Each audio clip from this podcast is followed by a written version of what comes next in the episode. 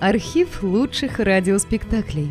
Друзья, мы обращаемся к тем, кто слушает наш канал. В последнее время канал сильно вырос и приобрел новую аудиторию. Содержать канал все сложнее. Надо обслуживать технику, хостинг, каналы связи, обеспечивать выход выпусков. Работа будет продолжена в любом случае. Выложена совсем малая часть материала. Обращаемся к вам за помощью. Будем благодарны любому пожертвованию в пользу канала. Спасибо! Реквизиты и способы связи в описании канала.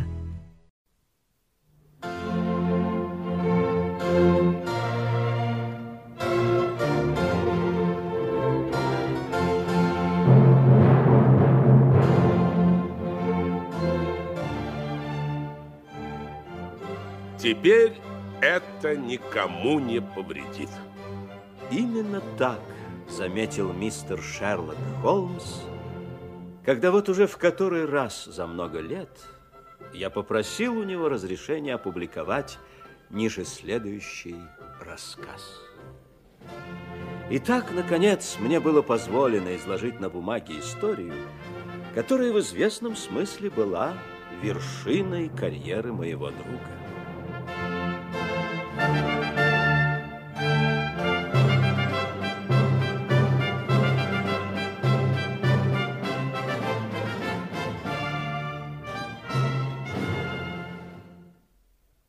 Третье сентября 1902 года, день, с которого начинается мой рассказ.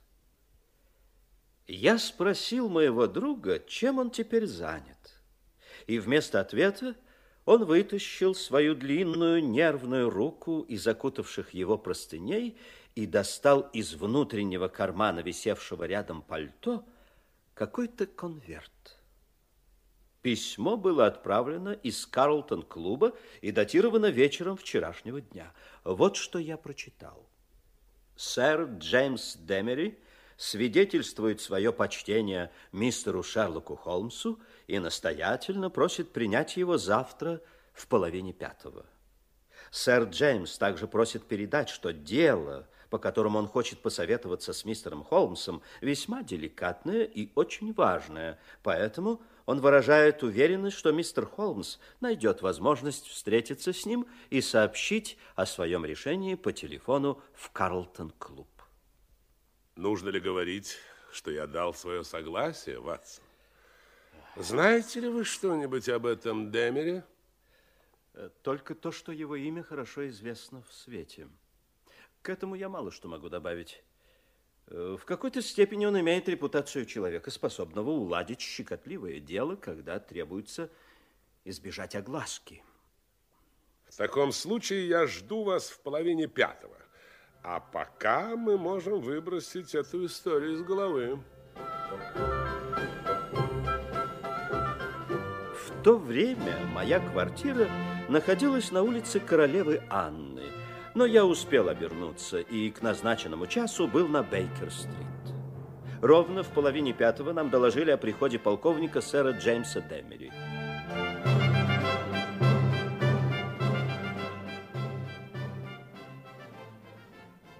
Вы когда-нибудь слышали о бароне Грюнере?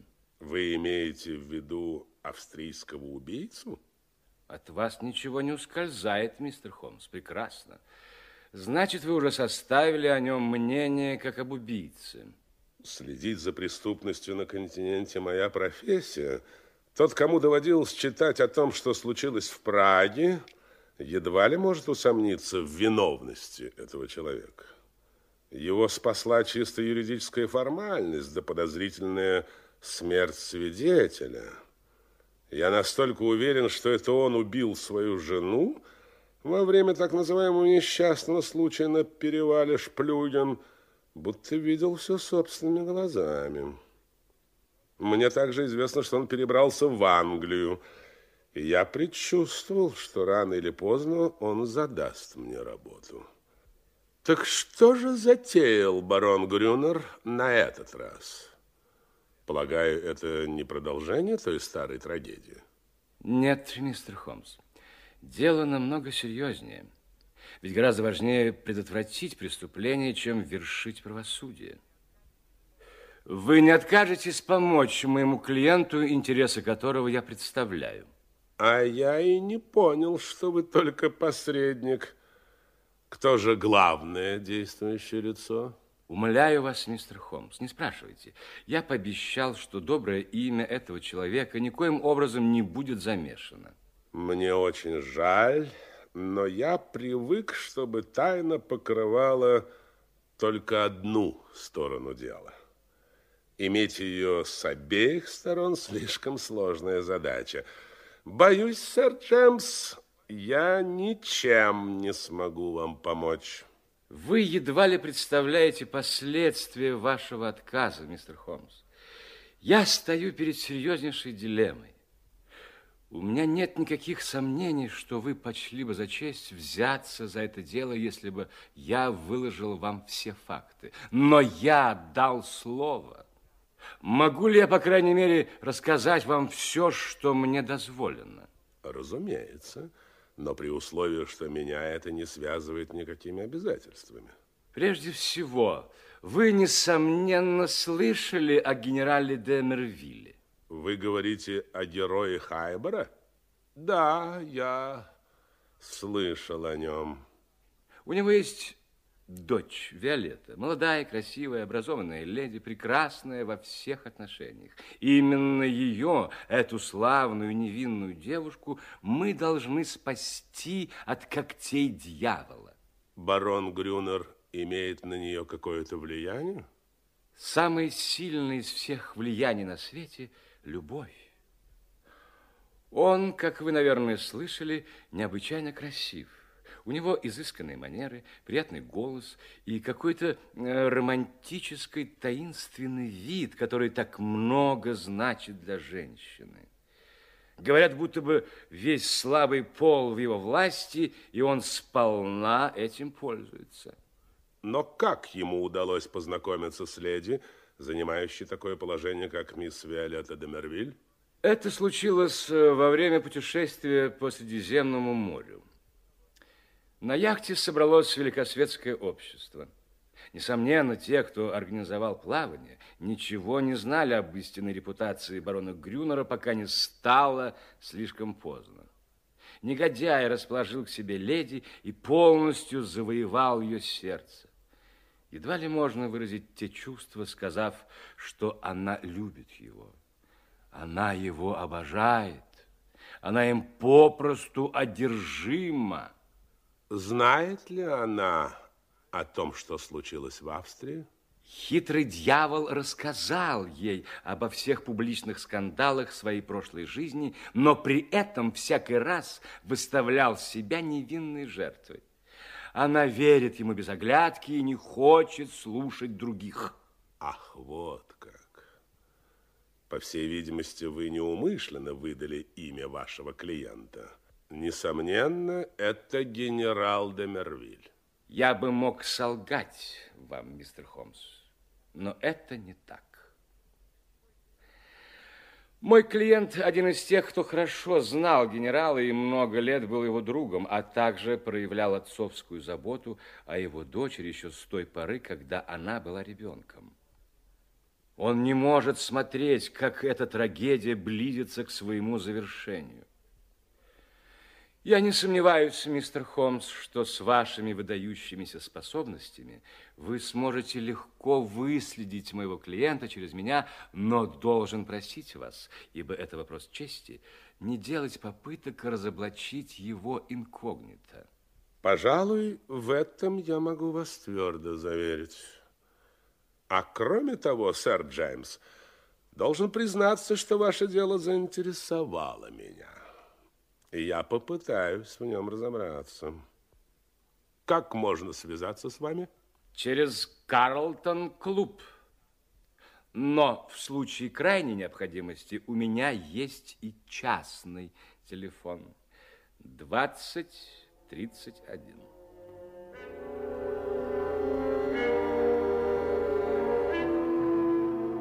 Холмс записал номер и все еще улыбаясь, уселся, положив на колени раскрытую записную книжку.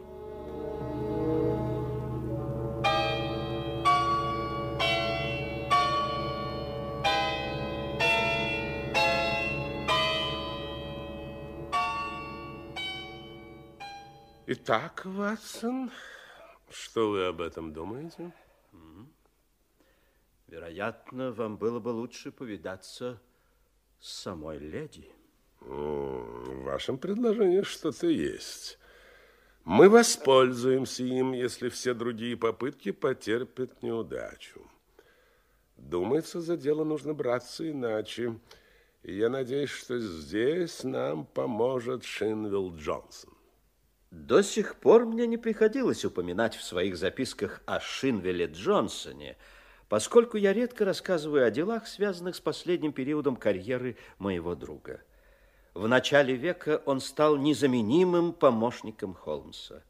Должен признаться, что в свое время имя его числилось в списке опасных преступников, и он даже провел два срока в заключении Паркхорсте, но в конце концов раскаялся и, встретившись с моим другом, стал его агентом в лондонском преступном мире. Джонсон уже где-то рыскает. Возможно, ему удастся раздобыть кое-какие сведения в дебрях преступного мира. Да. Если у барона Грюнера есть свои тайны, то их нужно искать именно там, в этом рассаднике зла и насилия. Но если леди отказывается верить тому, что нам уже известно, почему вы думаете, что какие-то новые сведения заставят ее изменить свое решение? Кто знает, Ватсон. Сердце и разум женщины – неразрешимая загадка для мужчин. Они могут простить и оправдать убийство, и в то же время будут терзаться из-за других, более мелких поступков – Барон Грюнер сказал мне... Сказал вам? А, да. Да, я, я не посвятил вас в свои планы. Так вот, Ватсон, я люблю вступать в единоборство со своими врагами. Мы встретились с глазу на глаз, я увидел, из какого теста сделан этот человек. После того, как я дал инструкции Джонсону, я взял кэп и направился в Кингстон где нашел барона в самом приветливом расположении духа. Он узнал вас? Это было нетрудно, ведь я послал ему свою визитную карточку. Превосходный соперник, Ватсон. Холодный, как лед, ядовитый, как кобра, но в то же время удивительно мягкий и вкрадчивый. У него отличные манеры, настоящий аристократ – преступного мира, но от его светской обходительности веет могильным холодом. А! Я рад, что столкнулся с таким человеком, как барон Адальберг Грюнер. Представьте себе урчащего кота, который думает, что видит перед собой мышь. Иногда любезность более верный признак опасности, чем непристойная грубость. Это черта его характера. Я предполагал, что рано или поздно повстречаюсь с вами, мистер Холмс. Вас, конечно же, нанял генерал Демервиль, чтобы расстроить мой брак с его дочерью. Не так ли? Ну? Милостивый государь, вы только испортите свою заслуженную репутацию. Это дело вам не по зубам. Зачем браться за бесполезный труд, к тому же далеко не безопасный? Настоятельно прошу вас, мистер Холмс, немедленно убирайтесь с дороги. Вы так считаете? Я это знаю. Позвольте объяснить вам, что вообще происходит, мистер Холмс? Мои карты настолько сильны, что я могу запросто раскрыть их перед вами. Мне выпала удача завоевать расположение мисс Демервиль, и это несмотря на то, что я весьма доходчиво рассказал ей обо всех печальных инцидентах моей прошлой жизни.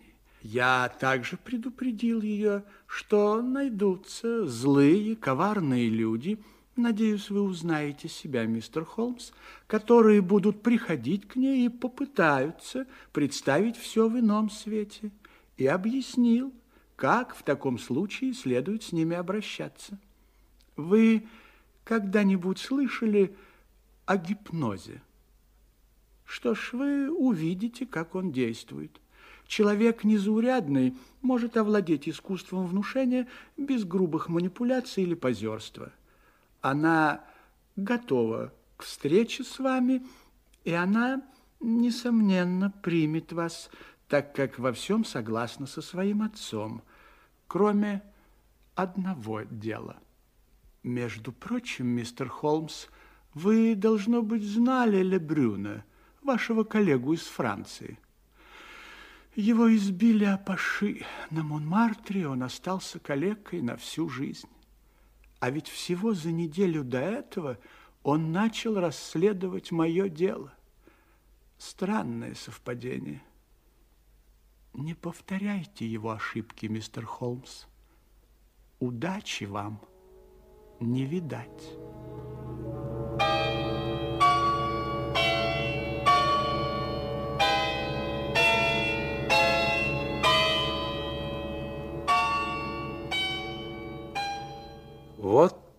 Так, Ватсон. Теперь вы в курсе дела. Да, кажется, весьма опасный тип. Слишком опасный. Я равнодушен к его хвостовству, но все же он из тех людей, которые делают гораздо больше, чем о себе говорят. Нужно ли вам вмешиваться в это дело? Какое имеет значение, женится он на этой девушке или нет? Я уверен, что он убил свою последнюю жену. А раз так, то это очень важно. А кроме того, наш клиент... Нет, нет, не будем обсуждать этот вопрос. Когда вы допьете кофе, пойдемте ко мне домой. Весельчак Шинвилл, наверное, уже ждет нас со своим докладом. И в самом деле мы застали его там. Это был дюжий, малый, неотесанный. В его наружности только пара живых черных глаз свидетельствовала об изворотливом уме. Рядом с ним на диване красовалась его добыча. Хрупкая нервная девушка с бледным застывшим лицом, на котором житейские невзгоды оставили свой неизгладимый след. Молодая, но уже погрязшая в пороках и хлебнувшая горе. Вот это мисс Китти Винтер. Что она знает? Вот, ну, в общем, она сама скажет. Это я ее, ее вот первым делом отыскал, мистер Холмс. Сразу, как только получил э, ваши инструкции. Да уж, найти меня нетрудно. Я не вылезаю из лондонских притонов, черт меня побери. Так же, как и Порки Шинвилл. Ведь так, Порки? Мы же с тобой старые приятели, но черт меня возьми, мистер Холмс, кое-кого не мешало бы упрятать в местечко похлеще нашего, если бы была справедливость на свете того, за кем вы охотитесь. Я вижу, наши намерения совпадают, мисс Винтер. Вы знаете, как обстоит дело? Порки Шинвилл мне все рассказал. Он нашел еще одну глупую дурочку и хочет теперь на ней жениться. Ну, а вы хотите ему помешать. Вам, наверное, много чего известно об этом негодяе. Ни одна порядочная девушка не пойдет с ним под венец, если она, конечно, в своем уме. К сожалению, она не в своем уме. Она его страстно любит. Что бы ей о нем ни говорили, она и знать ничего не хочет. И об убийстве говорили? Да. Э, да у нее, видать, крепкие нервы. Она считает, что его оклеветали. Да разве нельзя предъявить доказательства? А вы сможете помочь нам в этом? Помочь вам? Ага, вот если бы я пришла к ней и рассказала, что он со мной сделал. И вы пойдете на это? Пойду ли я? Да, конечно же, да. Я докажу, что он рассказал ей далеко не все. Я сама мельком видела одно или два убийства. И это если не считать того, что наделала столько шума. Он бывало говорил, что кто-то стоит у него на пути, а спустя месяц спокойно смотрел мне в глаза и заявлял, что тот человек умер. Это была не пустая болтовня, нет, но я почти ничего не замечала. Да-да, потому что, потому что я любила его. Что бы он ни делал, я во всем с ним соглашалась, так же, как эта бедная дурочка. Вот только одна вещь поразила меня. Это книга. Коричневая книга в кожаном переплете с замочком и с его золоченым вензелем на обложке. Думаю, он много выпил в ту ночь, а то он не показал бы мне ее. Что это была за книга? Говорю вам, мистер Холмс, что этот человек собирает женщин, как собирают бабочек и мотыльков, да еще гордится этим. Все они, все эти загубленные души в этой книге. Фотографии, имена, каждая подробность. Отвратительная вещь. Я знаю, где он ее держал. Он же педант и чистюля, так что, может быть, она все еще там, у него в кабинете, в старом бюро.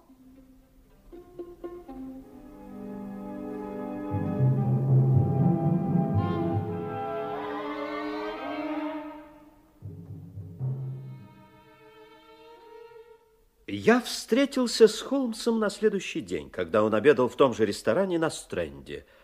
Он только пожал плечами, когда я спросил его, как прошла встреча, а затем описал события минувшего дня. Я привожу его рассказ, слегка смягчив бесстрастное сухое изложение. Добиться свидания было нетрудно.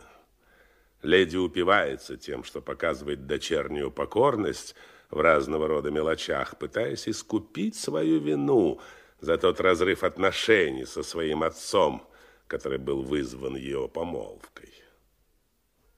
Не знаю, как вам описать ее, Ватсон. Она наделена какой-то неземной красотой, свойственной людям, безумно преданным своим идеалам, чей разум оторван от мирских забот. Такие лица я видел на картинах средневековых мастеров. Не могу себе представить, как этот негодяй мог касаться ее своими гнусными лапами. Он и она – две крайности. Животное и добродетель. Пещерный человек и ангел. На вашей памяти еще не было более грязного дела.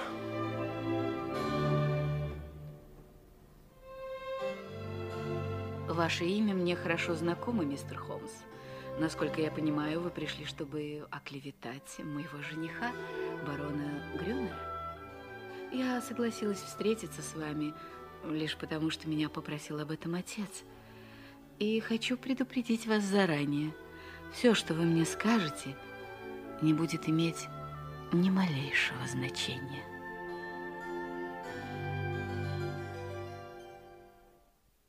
Мне было жаль ее, Ватсон. На мгновение я представил себе, что она моя собственная дочь. Вы знаете, я не часто бываю красноречив и привык работать головой, а не сердцем – но, право, я умолял ее такими теплыми словами, какие только мог отыскать в своей душе. Я обрисовал ей то ужасное положение, когда женщина начинает постигать истинный характер мужчины лишь после того, как становится его женой. Когда она обречена покорно сносить ласки, кровавых рук и распутных губ. Я не щадил ее. Я говорил ей про стыд, ужас, душевные страдания, безнадежность такого положения, но все мои пылкие слова не окрасили ни единым оттенком ее щеки цвета слоновой кости. И ни малейшего волнения не отразилось в ее отрешенных глазах. Я вспомнил, что барон говорил мне о гипнозе. В самом деле, можно было подумать, что эта девушка парила над землей, одержимая какой-то восторженной мечтой. В ее ответе все еще не было ничего определенного. Я терпеливо слушала вас, мистер Холмс. Но, как я и говорила, вам не удалось переубедить меня. Я отдаю себе отчет, что мой жених Альберт провел бурную жизнь. И, случалось, навлекал на себя и ожесточенную ненависть, и самую несправедливую клевету.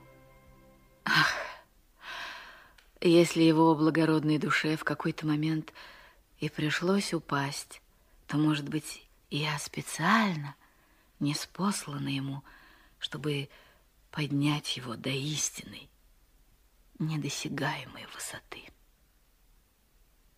Однако мне не совсем ясно, кто эта молодая леди. Я уже готов был ответить, как мисс Винтер ворвалась в наш разговор, словно вихрь. Если вы когда-нибудь видели, как соприкасаются лед и пламень, то вы можете себе представить этих двух женщин. Я? Я скажу вам, кто я такая. Я его последняя любовница. Я одна из сотен, которых он соблазнил, обесчестил и выбросил на мусорную свалку. И с вами он сделает то же самое. Да только ваша-то свалка больше походит на могилу. И, может, это и к лучшему. Я говорю вам, вам, глупая женщина, что если вы выйдете за него замуж, то он погубит вас, разобьет сердце или свернет шею, одно из двух. Я говорю это не из любви любви к вам, потому что мне совершенно наплевать, что с вами будет, но из ненависти к нему, из желания досадить ему и сделать с ним то же самое, что он сделал со мной. И не смотрите на меня так, моя милочка, может быть, для вас это закончится еще хуже, чем для меня. Мистер Холмс, прошу вас, закончим наш разговор. Я подчинилась воле моего отца и встретилась с вами, но не заставляйте меня выслушивать бредни этой особы. Мисс Винтер рванулась вперед, готовая разразиться проклятиями.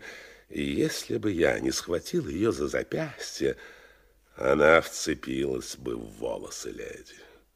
Я потащил ее к двери и с облегчением вздохнул, когда усадил ее в кэп, радуясь, что мне удалось избежать скандала. Мисс Винтер была вне себя от бешенства. В какой-то степени я был взбешен, Ватсон, поскольку испытал неописуемую досаду от спокойного равнодушия и надменной вежливости женщины, которую мы пытались спасти. Да. М? Теперь вы знаете, как обстоит дело. И, очевидно, я должен продумать наши дальнейшие действия, раз первый шаг оказался неудачным. Я буду держать с вами связь.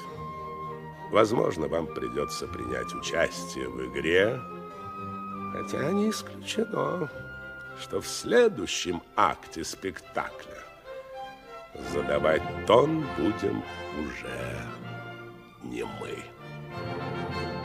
Так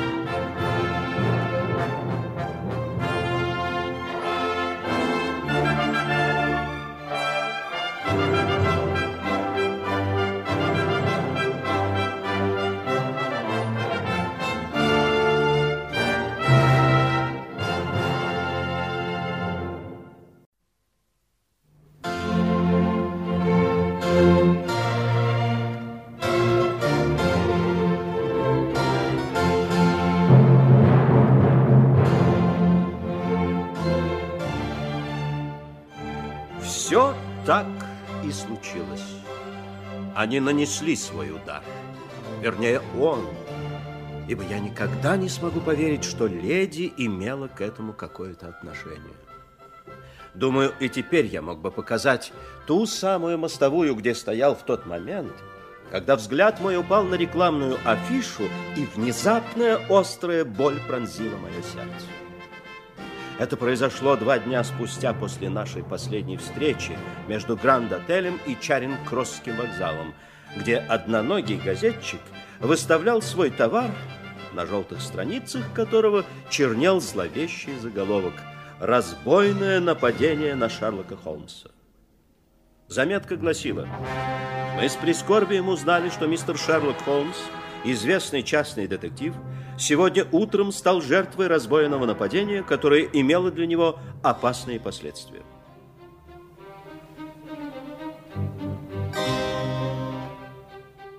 Нужно ли говорить, что не успев дочитать заметку, я вскочил в двуколку и помчался на Бейкер-стрит.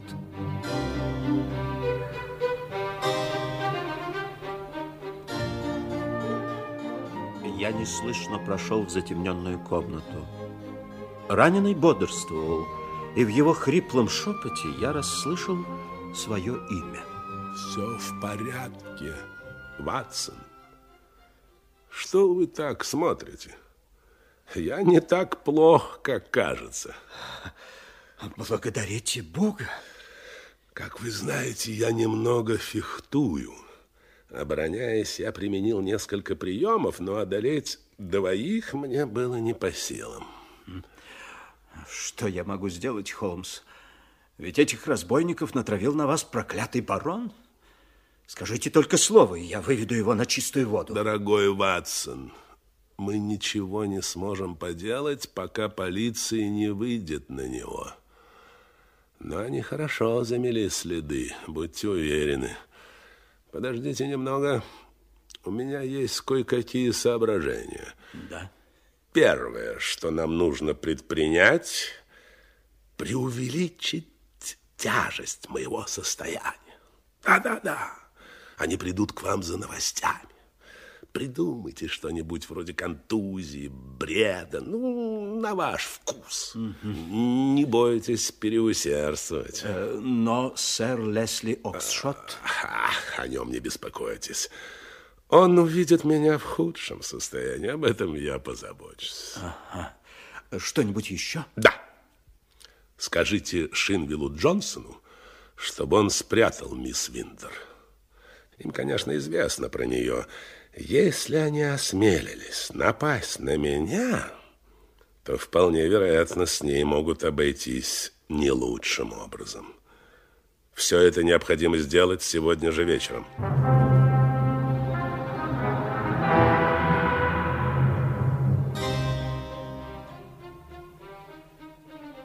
Я встретился с Джонсоном в тот же вечер и попросил его отвезти мисс Винтер в какой-нибудь тихий пригород, где она могла бы затаиться, пока не минует опасность. В течение шести дней все были в полной уверенности, что Холмс находится на грани жизни и смерти. Бюллетени были самые угрожающие, а в газетах то и дело появлялись зловещие заметки. Мои постоянные визиты убеждали меня, что на самом деле все не так уж серьезно. Выносливый организм и воля Холмса творили чудеса. Временами у меня были подозрения, что он поправляется гораздо быстрее, чем мне кажется. Удивительная скрытность была отличительной чертой его характера. И хотя она не раз приводила к печальным последствиям, даже мне, его ближайшему другу, приходилось только догадываться, какие мысли возникали у него в голове. Он довел до крайности аксиому, что самый опасный интриган – тот, кто плетет интриги в одиночку. Я был ближе к нему, чем кто бы то ни было, но, тем не менее, всегда осознавал, что между нами лежит огромная пропасть. На седьмой день швы были сняты. Но, несмотря на это, вечерние газеты опубликовали сообщение о рожестом воспалении. Там же появилась заметка, которую я был обязан хотелось мне того или нет, показать моему другу. В ней говорилось, что среди пассажиров парохода «Руритания» компания «Кьюнард», который в пятницу отправляется из Ливерпуля, будет находиться барон Адальберт Грюнер, чьи финансовые дела вынуждают его обосноваться в Соединенных Штатах еще до свадьбы с мисс Виолеттой де Мервиль, единственной дочерью и прочее, прочее. Холмс выслушал эти новости с холодным вниманием и сосредоточенным выражением лица, и я понял, что для него это был сильный удар. Пятница. У нас есть только три дня. Кажется, негодяй собрался свернуть с опасной дороги, но черт меня побери, Ватсон, ему это не удастся. Я хочу, чтобы вы кое-что сделали для меня. Я здесь для того, чтобы вы располагали мной, Холмс. В таком случае посвятите следующие 24 часа интенсивному изучению китайской керамики. Мой друг не дал мне никаких объяснений, и я ни о чем не спросил. Долгий опыт научил меня беспрекословно повиноваться его воле. Я вышел из квартиры и направился вдоль по Бейкер-стрит, теряясь в догадках, во имя чего я должен выполнять такую странную просьбу. Наконец, я свернул на Сент-Джеймс-сквер в лондонскую библиотеку к своему другу Ломаксу, который работал там и оттуда отправился к себе домой с увесистым томом под мышкой. Впитав нужную информацию, я пришел к Холмсу на следующий вечер. Он уже встал с постели, о чем нельзя было догадаться, читая официальные сообщения, и расположился в своем любимом кресле, подперев рукой перевязанную голову. Если верить газетам, вы при смерти. Это тот самый эффект, на который я рассчитывал. Итак, Ватсон, вы выучили свой урок? По крайней мере, я приложил все усилия. И вы можете поддержать осмысленный разговор на эту тему? Думаю, что смогу. Тогда передайте мне маленькую коробочку, что стоит на камине. Угу. С этим нужно обращаться очень осторожно. Перед вами подлинный экземпляр фарфора периода династии Мин. Ого. Да-да, на аукционе Кристи никогда не видели ничего подобного. Полный набор такой посуды стоил бы целое состояние. И в сущности весьма сомнительно, что подобный сервиз можно найти за пределами императорского дворца в Пекине. Один вид этого блюдца может свести с ума любого коллекционера. Что я должен с ним делать? Холмс протянул мне визитную карточку, на которой было написано «Доктор Хилл Бартон, Халфмун-стрит, 369». Это ваше имя на сегодняшний вечер. Вы отправитесь к барону Грюнеру. Я немного знаю его привычки и думаю, что в половине девятого он будет свободен.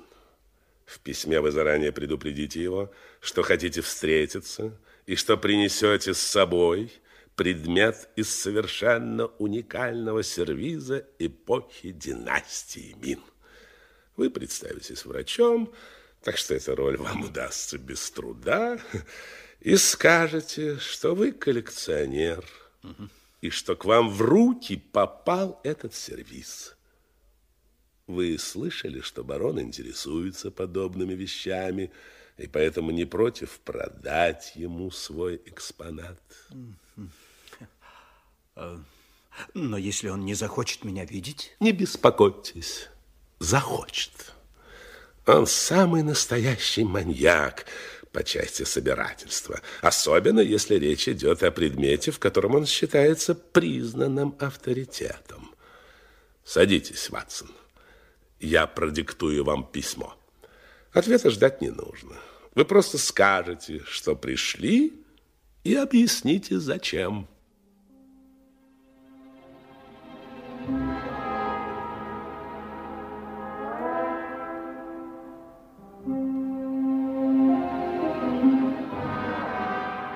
Письмо было составлено замечательно.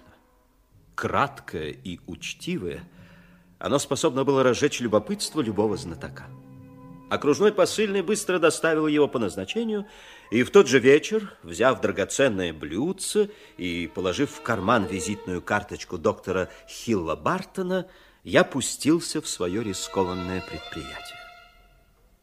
Превосходный дом и великолепные газоны – указывали на то, что барон Грюнер, как и говорил сэр Джеймс, был человеком немалого достатка. Дворецкий, который мог бы украсить и епископскую скамью, провел меня внутрь дома и передал роскошно одетому лакею. С ним я прошел в комнату барона. Хозяин дома стоял перед огромным шкафом, расположенным между окнами, в котором размещалась часть китайской коллекции.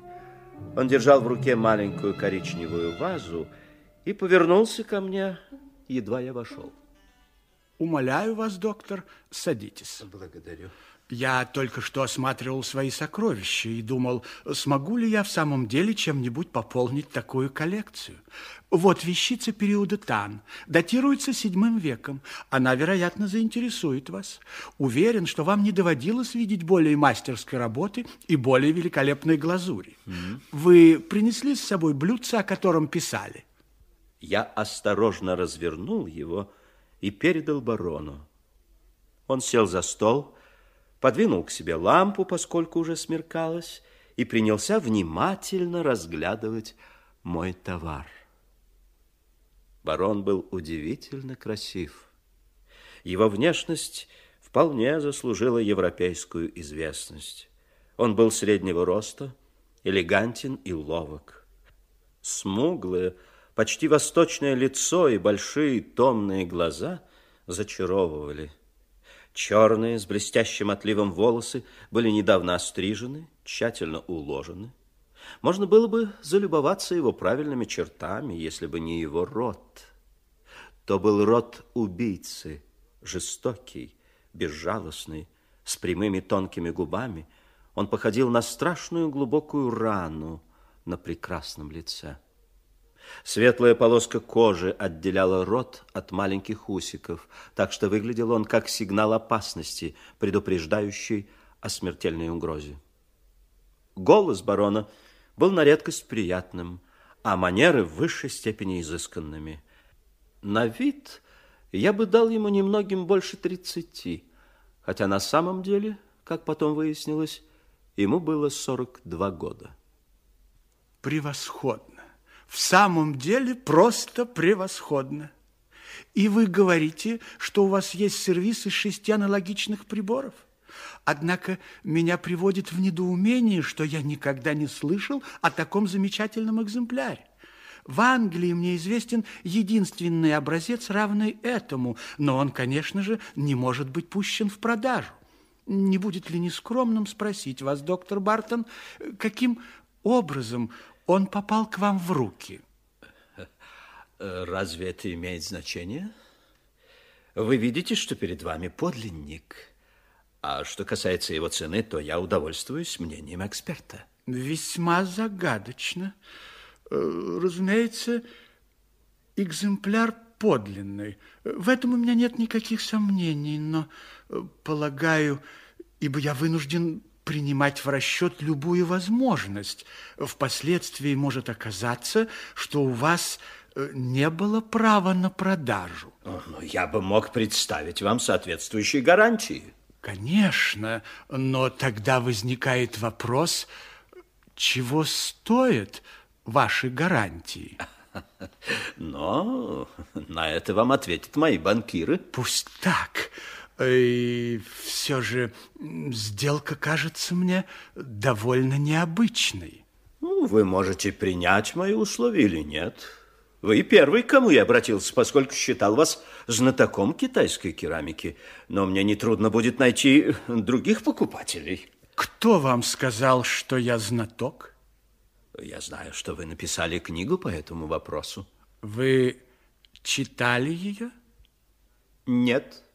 Помилуйте, мне становится все труднее вас понять. Имея в своей коллекции столь ценный экспонат, вы до сих пор не потрудились обратиться к книге, которая растолковала бы вам ее подлинную ценность и значение. Как это объясните? Я очень занятой человек. Моя основная профессия – врач. Это не ответ. Если у человека есть хобби, он отдается ему целиком, э, чем бы он помимо этого не занимался. Из вашего письма я понял, что вы не дилетант в своем увлечении. Да, это так. Могу ли я задать вам несколько вопросов, э, чтобы проверить ваши знания? Должен сказать вам, доктор Бартон, э, если вы действительно доктор, что ваш визит становится все больше и больше подозрительным. Хотел бы вас спросить, что вы знаете об императоре Симу и какое он имеет отношение к сокровищнице Сесуин около Нары? Помилуйте, неужели это вызывает у вас затруднения? Расскажите мне немного о династии Северная Вэй и о ее месте в истории керамики. Я вскочил, притворившись рассерженным. Это возмутительно, сэр. Я пришел сюда, чтобы сделать вам одолжение, а не для того, чтобы вы экзаменовали меня как мальчишку. Возможно, мои знания уступают вашим. Но я, разумеется, не собираюсь отвечать на вопросы, которые мне задают в такой оскорбительной форме.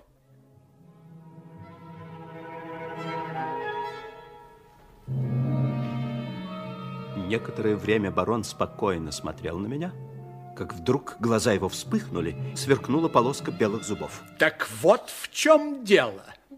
Вы пришли шпионить за мной. Вы агент Холмса. Все это ловкий трюк. Вы просто разыгрываете меня.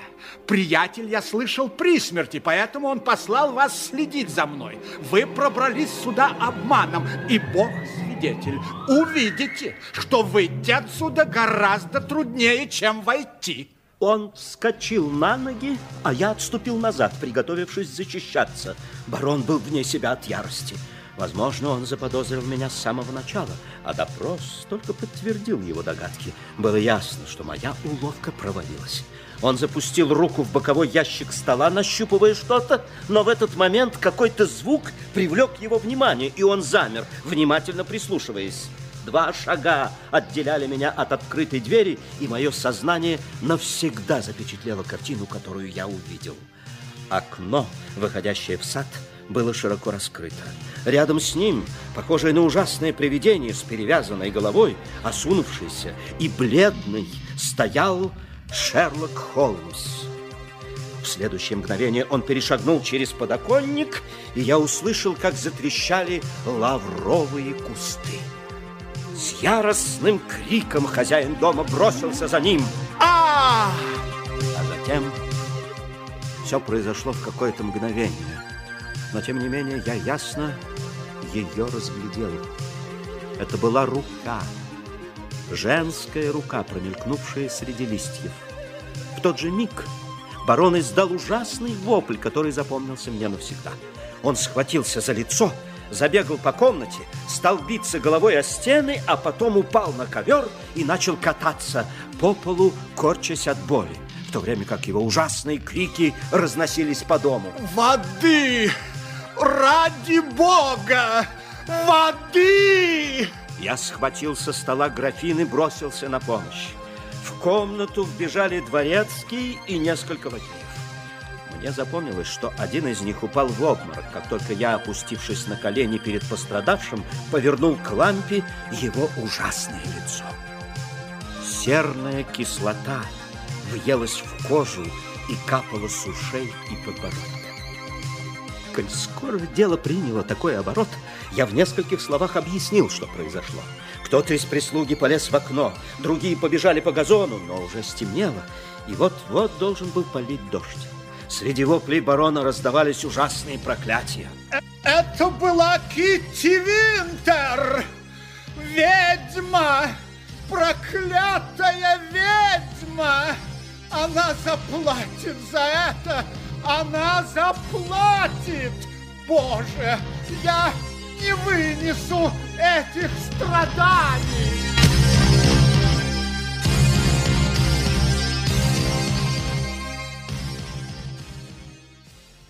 Я вымыл его лицо маслом, наложил ватную повязку на изъеденную кожу и сделал инъекцию морфия.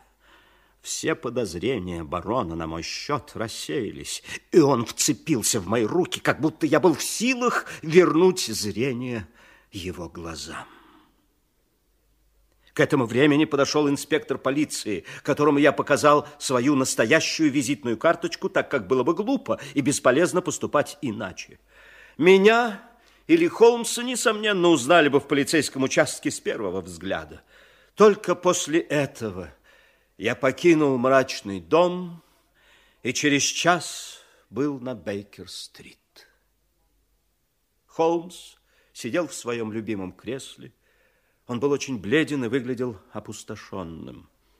Не говоря уже о его ранах, даже железные нервы моего друга потрясли события сегодняшнего вечера, и он с ужасом слушал мой рассказ о том, что произошло с бароном. Расплата за грехи, Ватсон.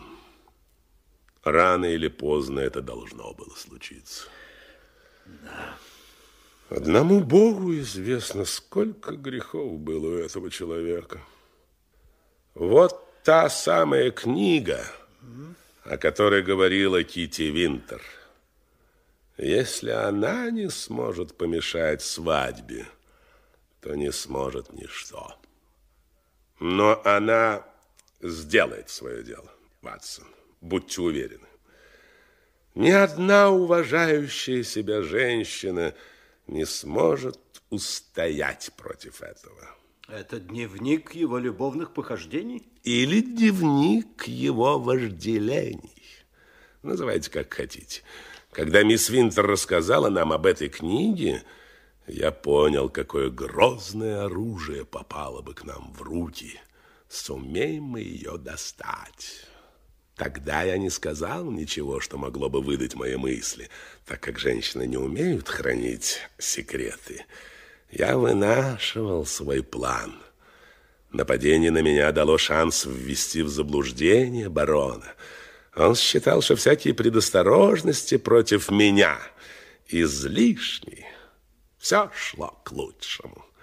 Я мог бы подождать и дольше, но его намерение уехать в Америку – вынудила меня действовать. Он ни за что не оставил бы такой компрометирующий документ. Поэтому нужно было что-то предпринять и немедленно попытаться выкрасть книгу ночью. Бесполезно, но можно было попытать счастье вечером, если бы удалось отвлечь его внимание.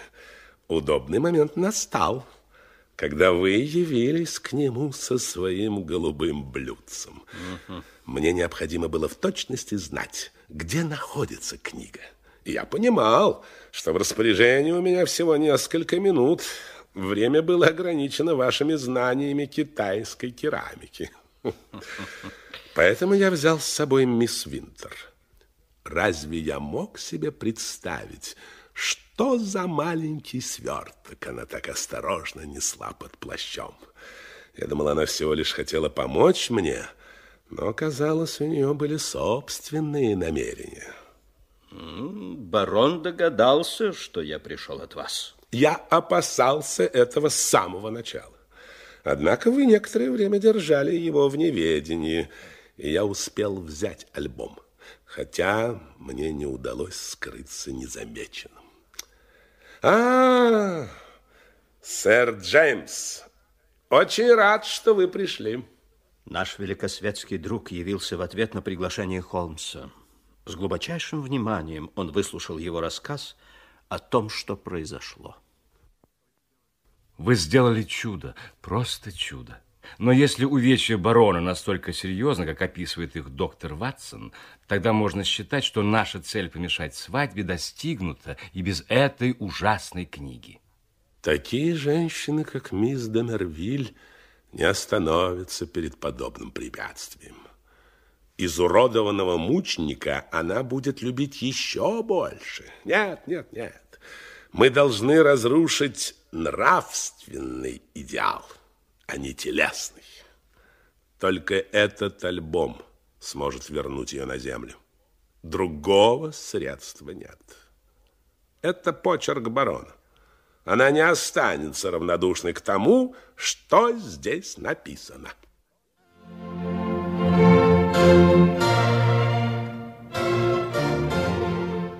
Сэр Джеймс ушел, прихватив с собой альбом и драгоценное блюдце. Мне тоже пора было уходить, и я спустился вместе с ним на улицу. Полковника Демери ожидала небольшая карета. В ту же минуту я вернулся обратно и поднялся по лестнице в комнату Холмса. Я узнал имя нашего клиента. Помилуйте, Холмс, да ведь это... Это преданный друг и благородный джентльмен. Отныне и навсегда пусть это будет нашей маленькой тайны.